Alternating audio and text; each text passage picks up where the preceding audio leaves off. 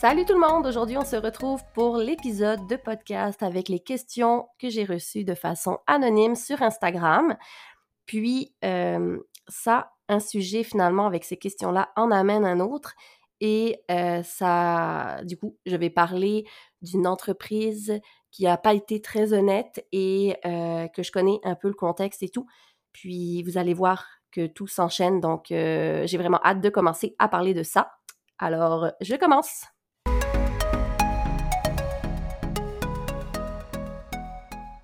Alors, la première question que j'ai reçue, c'est quelle est ta plus grande insécurité? En fait, c'est que j'ai l'impression de ne pas être assez. Je suis une personne insécure.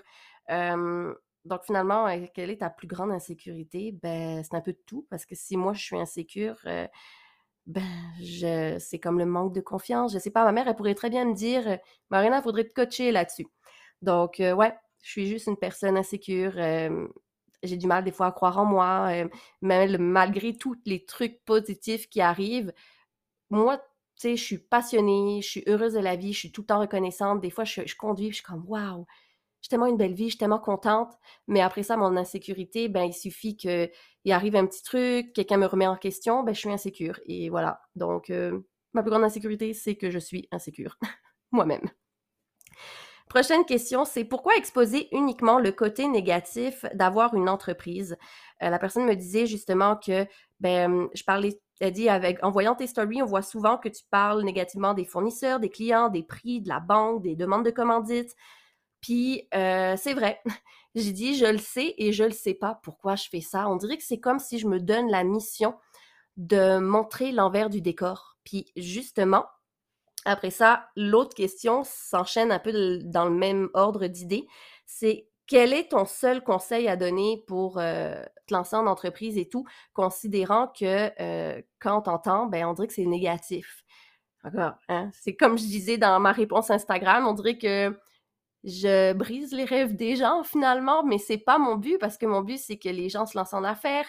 Mais en même temps, c'est quoi se lancer en affaires? C'est bien beau que je te dise, t'as du temps pour toi, oui ou non, ça dépend des entreprises, t'es libre, tu gères ton horaire.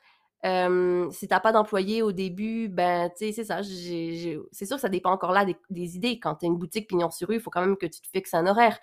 Mais tu rentres les produits que tu veux, tu racontes ce que tu veux sur les réseaux sociaux parce que t'as pas un boss qui dit t'as des secrets professionnels ou quoi que ce soit. Donc, il y a énormément d'avantages, mais si je fais juste vendre ça, si je fais juste dire ça, puis que toi, tu te lances en affaires et que t'as des embûches et tout, et que tu sais pas dans quoi tu t'embarquer, est-ce que tu vas être découragé? Mon but, c'est de peut-être décourager les gens avant qu'ils se découragent eux-mêmes. Mais en même temps, je comprends l'idée que c'est bon de vendre du rêve, puis c'est bon de montrer le positif. Puis... Mais c'est ça, je me donne comme une sorte de mission de dire que... en tout cas, puis là, le truc, c'est que où je veux en venir, je ne sais pas si je continue les questions où je parle tout de suite de ça. Je pense que je vais tout de suite parler de ça parce que bon, j'ai pas répondu à la question. Finalement, quel est ton seul conseil à quelqu'un qui veut se lancer en entreprise? C'est de croire et de rêver. J'ai fait un épisode de podcast là-dessus. Puis ça part d'abord de ça. Si tu crois énormément à ton projet, puis que tu le sais qu'il va y avoir des défis, puis que moi, tu sais, justement, des objectifs ou même des plans. OK, si mon plan A, il marche pas, j'ai un plan B, j'ai un plan C, peu importe, ABC. C'est ça, c'est juste de savoir où tu t'en vas, puis est-ce que tu penses avoir les compétences pour et tout, mais ça part avant tout d'un rêve. Tu y crois tellement fort qu'après ça, tous les petits objectifs, les petits défis ou peu importe, ça paraît plus. Mais avant tout, il faut vraiment y croire. Après ça, je réessaye de voir mes questions. C'est ça. Les autres questions, c'est...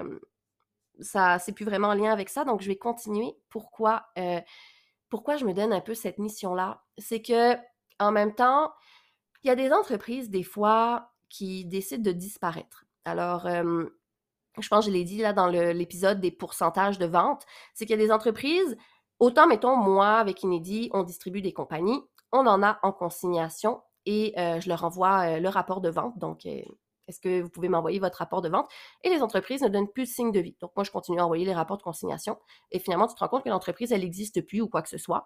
Mais moi, je dois de l'argent à la compagnie. Mais si la compagnie n'est pas à son affaire et ne m'envoie pas ses factures et qu'elle se volatilise, ben moi, j'en tire avantage. Dans le fond, je fais 100% profit sur les produits qui ont été vendus. Mais des fois, c'est le contraire. C'est des boutiques qui ont des produits en consignation qui décident d'abandonner leur projet ou que ça ne marche pas. Puis, je comprends que des fois, je me suis jamais rendue là, puis j'espère que ça ne m'arrivera pas. Je peux comprendre peut-être par contre que quand tu vis un épuisement, exemple que Inédit du Nord, je suis saturée, ça m'épuise tellement que j'ai plus l'énergie. Quand tu dis c'est fini, donc tu n'as plus l'énergie de clore tes contrats ou tes ententes ou de vérifier tes factures parce que c'est énormément d'ouvrage.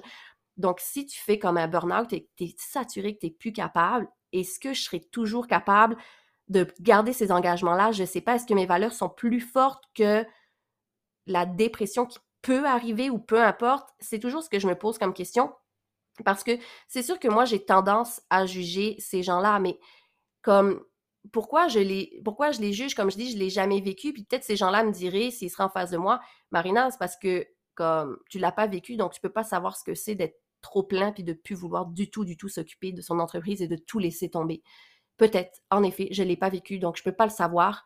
Mais en même temps, aujourd'hui, à l'heure où je vous parle et avec les valeurs que j'ai, je me dis, si tu fermes, la moindre des choses, c'est de finaliser toutes les ententes que tu as, de payer le reste de tes factures, de rendre ce que tu as en consignation aux compagnies pour qu'ils puissent le vendre à d'autres compagnies ou quoi que ce soit. C'est la moindre des choses. Comme je me suis toujours dit, la journée où je serai vraiment tannée ou que je décide de fermer, je veux expliquer le pourquoi du comment. Je trouve que c'est important. Après ça, c'est sûr que je peux pas... Est-ce que je peux tenir cet engagement-là, comme je le dis, si jamais il arrive quelque chose dans ma vie puis que je suis pas apte à pouvoir le faire? Bon, mais pour l'instant, si jamais ça arrive, je trouve que c'est important pour moi de l'expliquer. Comme vous le savez, je suis une personne transparente et tout. Puis justement, quand j'expose le côté négatif, ben c'est pour parler de la réalité.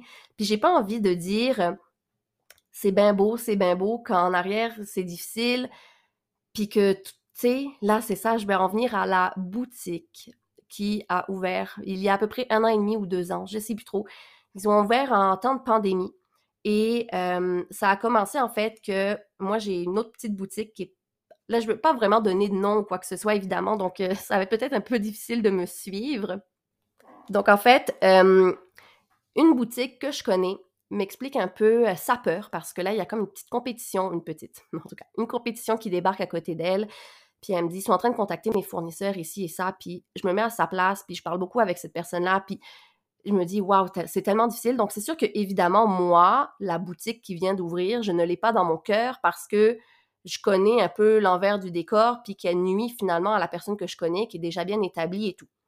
Donc, finalement, cette boutique décide d'ouvrir, d'avoir des fournisseurs et tout. C'est sûr qu'elle est loin de moi, mais reste qu'en même temps, ça a l'air de tellement bien aller. Et là, justement, moi, il y a des petites infos comme ça que je connais. C'est que moi, j'ai un de mes fournisseurs, que je suis la première à les avoir eus. Donc, je leur commande quand même des produits régulièrement et tout. Puis là, de savoir que justement, ils n'arrivent pas à me fournir, mais qu'ils prennent de l'expansion, qu'ils continuent à rentrer dans des points de vente et tout. Tu sais, c'était un petit peu fâchant sur le coup. Mais bon, j'ai discuté avec ces personnes-là, on est en super bon terme, puis justement, je leur ai dit ma façon de voir les choses, je dis c'est comme dommage, mais en même temps, ce que j'ai su, c'est que c'est ça, c'est que la nouvelle boutique, dans ce temps-là, qui a ouvert, ont commandé plus de 1000 produits et ça équivalait à 30 000 $ de stock. Donc, en même temps, toi, tes fournisseurs, tu reçois une commande d'envergure comme ça, tu te dis « Wow, le potentiel, la possibilité, l'opportunité ». Tu peux pas dire non à 30 000 $ dans un certain sens. Puis à ce moment-là, ça allait bien. Il n'y avait rien qui était négatif avec cette entreprise-là sur le coup. Mais moi, le truc, c'est que je les filais pas. Puis le truc, c'est que moi, j'avais justement mon amie qui me parlait du fait que, bon, il y a de la compétition qui débarque à côté de chez elle. Puis j'ai parlé un peu de ça, de la compétition et tout. Puis cette personne-là, en fait, je pense que c'est... Il y en avait un qui était plus visible à travers les réseaux sociaux, mais ce sont 2 gars qui ont parti ça.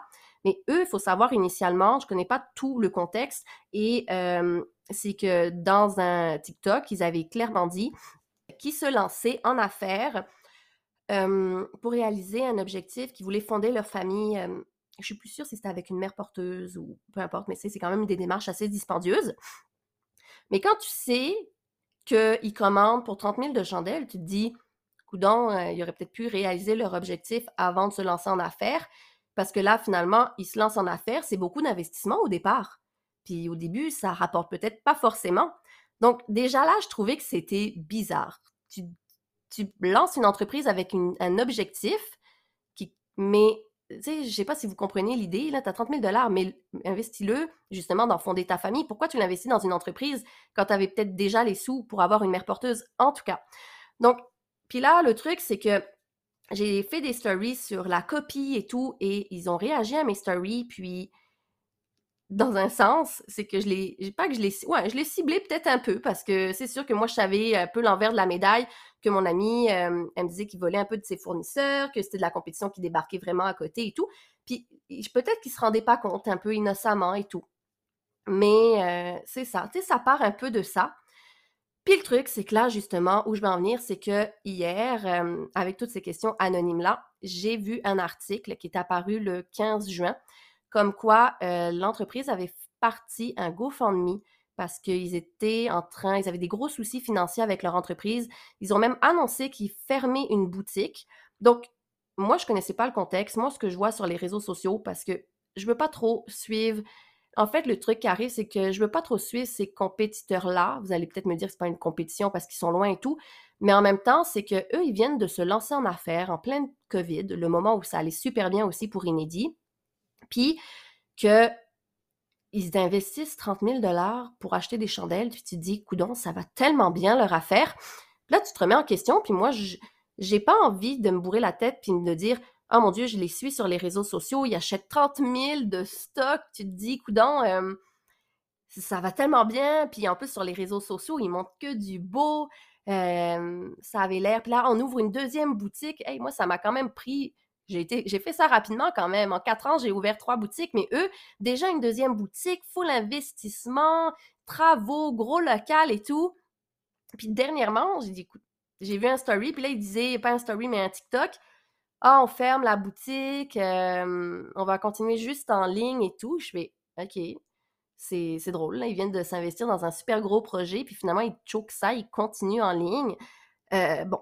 Et là, ben avec l'article que j'ai vu finalement et lu hier, c'est une radio. Puis François Lambert expliquait aussi justement que cette entreprise-là leur devait 13 000, qu'il y avait beaucoup de gens qui n'étaient pas payés.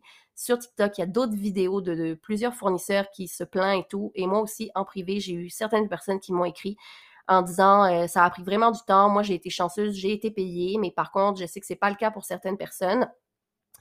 Et le truc, c'est que eux, ils continuent, puis ils font une campagne de socio-financement. C'est même pas du socio-financement, en fait, c'est du GoFundMe là, pour récolter de l'argent pour leur venir en aide. Mais c'est parce que depuis le début, est-ce que l'entreprise a juste été mal gérée? Moi, honnêtement, même au début, je pense que j'avais même pas 30 000 d'inventaire dans ma boutique. Je suis partie là, un petit peu honteuse aujourd'hui de me dire « mes tablettes étaient tellement vides ». Puis finalement, l'argent que je faisais, je la réinvestissais. Comme je vous disais dans le dernier épisode, je me donnais pas de salaire au début. Donc, avec 30 000, tu peux tellement mettre... tu sais, au début, je faisais même pas des commandes de 1 000 $ avec mes fournisseurs. Donc, avec 30 000, c'est comme si je pouvais commander, mettons, 1 000 $ pour 30 compagnies avec des articles diversifiés, d'analysés, parce que 30 000 d'une même catégorie de produits... tu sais, il faut vraiment que tu sois spécialisé là-dedans. Je sais pas, je trouve que je remettais beaucoup en question leur approche et tout, puis, tu sais, je les connaissais pas. Ben, en fait, je les connais pas, ces personnes-là, mais c'est qu'aujourd'hui, ils se sont volatilisés des réseaux sociaux, ils ont finalement menti, ils donnaient toujours des excuses sur les délais de paiement et tout aux fournisseurs. Comment tu peux te rendre là? Dans mes valeurs, je suis tellement une personne honnête, puis c'est le truc, c'est que ça vient nous nuire après. Après ça, moi, ça va vraiment mieux maintenant. J'ai l'impression que tout le monde nous fait confiance. On est chanceux pour ça, mais il y a un moment donné, des fois, il y a des compagnies, moi, ils disent « moi, j'accepte pas la consignation parce que il y a du stock qui m'est jamais revenu, les gens me reviennent pas avec les vraies ventes, on ment, ou peu importe. » C'est capoté, là, de se dire à quel point... comme, ou même des gens qui donnent des délais de paiement de 30 jours et que tu donnes des excuses sans cesse pour pas payer, c'est incroyable. C'est sûr que, tu sais, moi, le truc, c'est que c'est un peu de façon non voulue. Donc, des fois, hop, j'ai passé 2 jours le paiement, j'ai oublié, crème, ok. Je suis quand même assidue et tout. Ou des fois, un courriel, sans faire exprès, je l'ai ouvert, puis il a disparu, je le vois plus. Puis c'était une facture, puis finalement, je l'ai oublié, la personne me fait un suivi. Tu sais, ça peut arriver, mais comme des fois, il y en a qui sont un peu après moi, oh, est-ce que tu payes ta facture et tout? Puis tu sais, moi, je suis très stratégique, je paye mes factures une journée dans la semaine, je me mets focus à trier mes factures. C'est sûr que s'il y a une semaine où j'ai les loyers puis les salaires qui passent en même temps, un petit peu comme ce mois-ci, ben là, je me dis, je vais payer mes factures lundi de la semaine d'après juste pour être sûre que la liquidité du week-end vienne rentrer et tout. Donc, tu sais, je réfléchis, on est très stratégique dans nos ventes. Maintenant, avec le logiciel Lightspeed que j'ai, je regarde, OK, on a vendu tant, il me reste tant de profit, on peut rien... pas réinvestir, mais on a, par exemple, on a vendu 10 000 $ en une semaine, on fait 50%, on va faire ça facile comme ça, mais vous savez que c'est pas vrai. Donc, il y a 5 000 qui va, mettons, pour le loyer, les employés, les dépenses, puis l'autre 5 000, ben, techniquement, c'est le coût de la marchandise vendue, donc j'ai 5 000 de budget cette semaine pour me racheter du stock, finalement, et avoir, finalement, des produits en boutique. Donc, tu sais, c'est tout ça. Donc, j'ai tellement de la difficulté à m'imaginer que des gens peuvent juste se volatiliser et ne plus donner signe de vie ou peu importe, ou ne pas être franc et de dire la vérité, puis de continuer aussi à passer des commandes. Si tu vois que tu as des soucis financiers, comme ralentis la cadence, là, ouvre-toi pas une deuxième boutique tout de suite, ou à moins que tu aies un prêt, ou peu importe. Donc, ouais, c'est pour ça que finalement, quand les gens me disent « Pourquoi exposer uniquement le côté négatif d'avoir une entreprise? » Ben, c'est de montrer ce côté réel puis d'être transparente pour justement ne pas être... de montrer juste que le beau puis finalement, après ça, tu te retrouves, l'entreprise elle fait faillite puis t'es comme oh! « Moi, je les enviais un peu par jalousie. Je me disais « Waouh! Ils arrivent tellement à mettre de l'argent dans plusieurs choses. » Puis en même temps, tu te dis, coudonc, mais comment ils font? Ils ont peut-être gagné au loto, ils ont reçu un héritage, ils ont beaucoup d'argent à investir dans un projet. Tu demandes de où ça vient, tandis que c'est que tu le sais pas. Puis moi, justement, j'aime ça vous partager. Ah, ben, j'ai été en voyage avec mes points de ma carte de crédit. Ah, cette semaine, ça a super bien été. On a pu se payer, je sais pas, moi, notre affichage, qui est très, très cher, hein, que je vous avais déjà raconté. Donc, en tout cas, fait que voilà pour cette partie du podcast. C'est vraiment de différentes façons de voir les choses. Je me rends compte que peut-être que je suis des fois un peu trop dure et que je détruis peut-être un peu des rêves, mais je montre quand même le côté positif, mais c'est vrai qu'on se rappelle toujours plus du négatif. Hein? Faudrait changer ça. Donc, voilà. Une autre question que j'ai reçue, c'est... ça te fait pas peur de confier ton entreprise à des jeunes encore au secondaire? Donc, il y en a plein qui ne sont pas au courant. J'ai des employés qui sont au secondaire et elles paraissent vieilles, donc un avantage. Mais non, ça me fait pas peur de confier mon entreprise à des jeunes parce que il y a beaucoup, je trouve qu'il y a du potentiel, puis justement, les responsabilités, c'est sûr que moi... J'ai fait une petite gaffe lorsque j'ai eu ma première job. J'avais oublié de fermer une partie des portes de la pharmacie où je travaillais. Imaginez, il y a un voleur qui serait rentré freestyle. Wouh! Il vole tout le stock. Fait que c'est sûr que ce qui me fait peur, c'est des fois, je me dis, oh mon Dieu, si moi j'ai fait ça, ça pourrait très bien arriver à mes employés d'oublier de barrer la porte. Puis, tu sais, à quel point ça, c'est grave quand même. J'ai jamais été virée de cette job-là. Mais c'est sûr que j'ai eu un avertissement, évidemment. Et ça m'a tellement marqué que c'est ça. Donc, non, ça me fait pas peur de confier mon entreprise à des jeunes, encore au secondaire, parce que je veux leur montrer qu'on a confiance en eux. Puis en plus, les jeunes en question que j'ai engagés, ils ont toutes les deux leur petite entreprise. Ça me fait capoter. Je trouve ça trop cool. Je dis tout le temps, ça me fait capoter, autant positivement que négativement, mais je trouve ça incroyable de voir des jeunes se lancer en affaires puis d'avoir déjà leur site, leurs ressources. moi, à leur âge, je savais pas vraiment que j'étais entrepreneur. Je faisais beaucoup de créations. Au primaire, je vendais dans la cour d'école et tout. Au secondaire, ouais, je vendais quelques petits trucs. Mais j'avais pas de site transactionnel, là. Moi, c'est ça qui me... Avec la technologie, puis tu vois que... C'est sûr que nous, le téléphone, on s'entend, là, moi, au secondaire, j'avais un téléphone qui s'ouvre... Hein? On n'avait pas d'iPhone. Et c'était juste des petits textos, les photos super pixelisées. Tu ne pouvais même pas aller sur Internet. Bref. Donc, les choses ont changé aussi au niveau de la technologie. Mais je trouve ça juste incroyable. Et oui, je trouve que, ben tu sais, j'ai pas peur de confier mon entreprise à des jeunes au secondaire. Je trouve que c'est juste magique parce que ces personnes-là ont un énorme potentiel. Puis j'ai vraiment hâte de voir où ces personnes-là vont aller aussi dans l'avenir. Donc, voilà. Prochaine question, c'est « Crois-tu au paranormal? » Alors, oui. Et... je l'avais dit aussi sur Instagram qu'il est arrivé des histoires. Donc, est-ce que j'en ai vécu? Ouais, ben, je ne sais pas c'est quoi pour vous le paranormal, mais pour moi, avec les expériences que j'ai, je vais vous le dire. Alors, ben, ma mère, elle a déjà vécu des trucs. Elle jouait avec les trucs des esprits. Puis, à un moment donné, ça disait « Il arrive! » Puis, c'est comme « Qui arrive? » Puis là, ça disait « Papa! » Parce que là, son père, il était pas très spirituel ou comme... Il fallait pas vraiment qu'il les pogne à faire ça. Et le verre, il a comme bougé, il a explosé sur le mur ou des trucs comme ça. Donc, moi, j'y crois. Puis, quand j'étais plus jeune, j'étais très spirituelle. Ben, tu sais, en fait, il est arrivé plusieurs petites choses du genre qu'une fois, on était dans le métro et... mon père, il s'est déplacé dans le métro et j'ai cru qu'il sortait du métro. Il avait des valises et tout. Et j'ai voulu sortir parce que je pensais qu'il sortait. Donc, moi, je l'attendais à l'extérieur du métro. Et les portes du métro allaient refermer. Mes parents sont restés dans le métro et moi, j'étais sortie. Et il y a un monsieur qui m'a pris le bras et qui m'a rentrée dans le métro, mais incroyablement fort et comme vraiment juste Satan. Et sinon, j'aurais perdu mes parents à tout jamais. Non, peut-être pas. Mon père, il dit, j'aurais fait sonner le truc d'arrêt d'urgence. Il dit, je m'en fous d'avoir une amende ou quoi que ce soit. Et après, j'ai dit à mes parents, mais maman, c'est grand-mamie qui est rentrée dans le corps du monsieur pour me sauver. Écoutez, j'étais arrivée au Québec, j'avais 6 ans. Donc, je pense qu'on était en transition en France. Je devais avoir 5 ans peut-être, ou peut-être proche du 6 ans, je ne sais plus. Mais quel enfant de 5 ans, entre 4 et 6 ans, dit ça? C'est fou. Puis un autre truc qui est arrivé une fois avec ma mère, c'est que je dis, maman, hein, on s'en allait faire des courses, puis je dis, on va voir parrain. Elle fait, mais non, on va pas voir parrain, on va faire des courses. Parrain, il n'est pas là.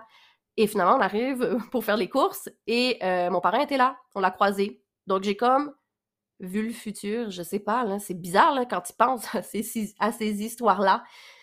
Après ça, bon, ben, on vieillit, à le côté rationnel. Quand j'étais petite, j'avais un ami imaginaire. Pendant longtemps, je me parlais dans ma tête, puis qu'il y a quelqu'un qui me répondait. C'était comme mon ami imaginaire qui n'était plus là. Je le voyais plus. Mais il était comme encore là dans ma tête, puis à un moment donné, il a juste fini par disparaître. Mais, tu sais, puis des fois, il n'y a pas longtemps, justement, j'ai fait un rêve que je perdais ma boucle d'oreille, et le matin, je me suis réveillée, ma boucle d'oreille était tombée dans mon lit. Mais mes boucles d'oreille, je les ai sur les oreilles depuis...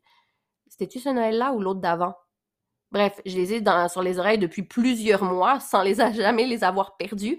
Dans mon rêve, je les perds, le matin, je me réveille, et mon oreille est tombée. C'est comme... Marina, t'as perdu ta boucle d'oreille. C'est fou, là, des fois, les signes de la vie. Donc, je crois beaucoup à la magie, mais malheureusement, il ne m'arrive plus vraiment d'histoires paranormales ou... bon, après ça, j'ai déjà fait... C'est beaucoup dans les rêves, peut-être, parce que dans les rêves, tu... t'es moins rationnel, un peu. En tout cas, et un rêve que j'avais fait, je suis sûre d'être sortie de mon corps à ce moment-là parce que je volais dans un pays, un village, où je ne sais même plus... Et des fois, c'est justement mon dilemme de dire j'aimerais vraiment pouvoir savoir si cette place-là existe, si c'était vraiment un rêve ou si j'étais vraiment là. Tout était de détails, c'était incroyable. Ça m'a toujours perturbé un peu ce rêve-là. Donc, ouais, je crois au paranormal. Ensuite, c'est, bon, d'ordre un peu plus personnel, as-tu convaincu ton chum d'avoir des enfants? J'ai fait un article récemment comme quoi je voulais... je veux un enfant depuis longtemps, puis on dirait que je vieillis, puis la pression, le stress est de plus en plus fréquent. Je voulais un enfant avant 30 ans, j'ai eu 28 ans, le chum il est pas prêt, il attend avec des objectifs et tout. Donc, est-ce que j'ai réussi à convaincre mon chum? Oui et non. Lui, il en voulait après 30 ans. J'ai réussi, en parlant et tout, on s'est quand même fixé une date. Il a fait un peu un compromis de son côté au niveau du après 30 ans et moi, j'ai fait un compromis de mon côté du avant 30 ans. Je suis toujours considérée avant 30 ans, mais bon, je suis sur ma 29e année et tu sais, on sait que pour concevoir un enfant, ça prend 9 mois et avant ça, il peut, c'est peut-être pas instantané, hein? Donc, oui et non, j'ai pas vraiment réussi à le convaincre, mais on a fait des compromis chacun de notre côté. Après ça, j'ai eu la question, combien coûte la nouvelle maison? Je connais pas vraiment le prix, mais c'est sûr que j'ai une idée et c'est vraiment cher. Mais par contre, c'est ça, vu que c'est un projet, c'est le projet de mon copain, de mon conjoint, fiancé, ben, vu que c'est son projet, ben, je veux pas vraiment en parler, puis c'est vraiment lui qui deal avec les augmentations de coûts, s'il y en a, est-ce qu'on l'accepte pas, donc c'est vraiment tout un challenge. Puis, après ça, j'ai eu une question, c'est « Quelle vie veux-tu plus tard ?» Je me pose rarement pour le savoir. C'est sûr que je veux un enfant. Je me dis que la journée où j'ai un enfant, je vais vouloir consacrer du temps à mon enfant. Puis moi, j'aime ça, aller jouer dehors. On dirait que ce qui manque en ce moment, ce qui me manque à me motiver, à aller profiter de la vie et de ne pas être trop dans mon entreprise, c'est justement d'avoir un enfant, de le voir émerveillé, de voir la magie, la découverte qu'il peut y avoir, de créer des cabanes ensemble, d'avoir une motivation de se promener avec quelqu'un autre que son chum quand il n'est pas là ou peu importe. Donc, moi, déjà, je pense que ça va partir avec les enfants, le temps que je veux consacrer à ça. Puis, évidemment, ben, comme un peu beaucoup de gens, j'aimerais beaucoup, beaucoup voyager, découvrir beaucoup d'endroits. J'espère que plus tard, je pourrai le faire. J'aimerais vraiment ça. Puis, la dernière question que j'ai eue, c'était...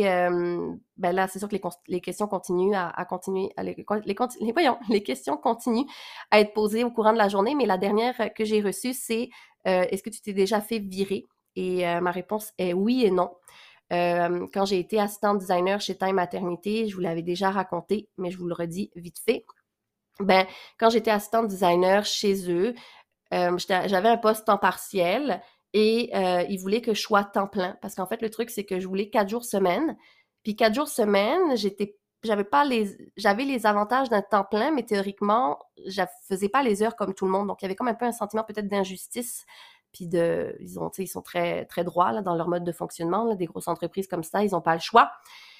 Et j'ai réfléchi à ça. Puis moi, je voulais pas travailler une demi-journée le vendredi, partir de Saint-Jérôme, prendre le train, blablabla, c'est l'enfer. Puis moi, j'étais bien, 4 jours semaine, un week-end de 3 jours, le temps de travailler sur mon blog à ce moment-là et tout. Je trouvais ça chouette. Donc, quand ils m'ont dit, ben écoute, c'est que nous, on ferme ton poste temps partiel, donc il faut que tu prennes le poste temps plein ou sinon, ben, dans le fond, t'es viré. Mais tu sais, j'avais les compétences, ils étaient prêts à me garder et moi, j'ai refusé. Donc, ils ont coupé mon poste et je me suis retrouvée sur le chômage. En fait, j'ai utilisé le chômage et il y avait un projet pilote auquel j'ai pu participer Donc, j'ai pu travailler en même temps d'être sur le chômage, ce qui faisait un peu plus de sous. Et j'ai commencé mon plan d'affaires et tout pour développer Inédit du Nord. Fait que rien n'arrive pour rien dans la vie. Et c'est sûr que j'aurais eu peur et tout, mais j'ai bien réfléchi. Puis, j'étais quand même... c'est sûr qu'avec mon copain, j'étais stable financièrement. J'avais un toit où vivre. Puis, au pire, je me disais, au pire, j'irai chez mes parents. Mais bon, tout ça, je vous l'ai déjà raconté. Donc, ceux qui ont déjà écouté les épisodes, c'est sûr que je me répète un peu. Donc, voilà. Merci beaucoup pour votre écoute. Puis, s'il vous plaît, allez liker, en fait, mettre des étoiles et commenter les podcasts sur Spotify ou Apple Podcasts, qui est l'application Balado. Puis, ça aide énormément. Merci, full. Passez une belle journée. Bye tout le monde.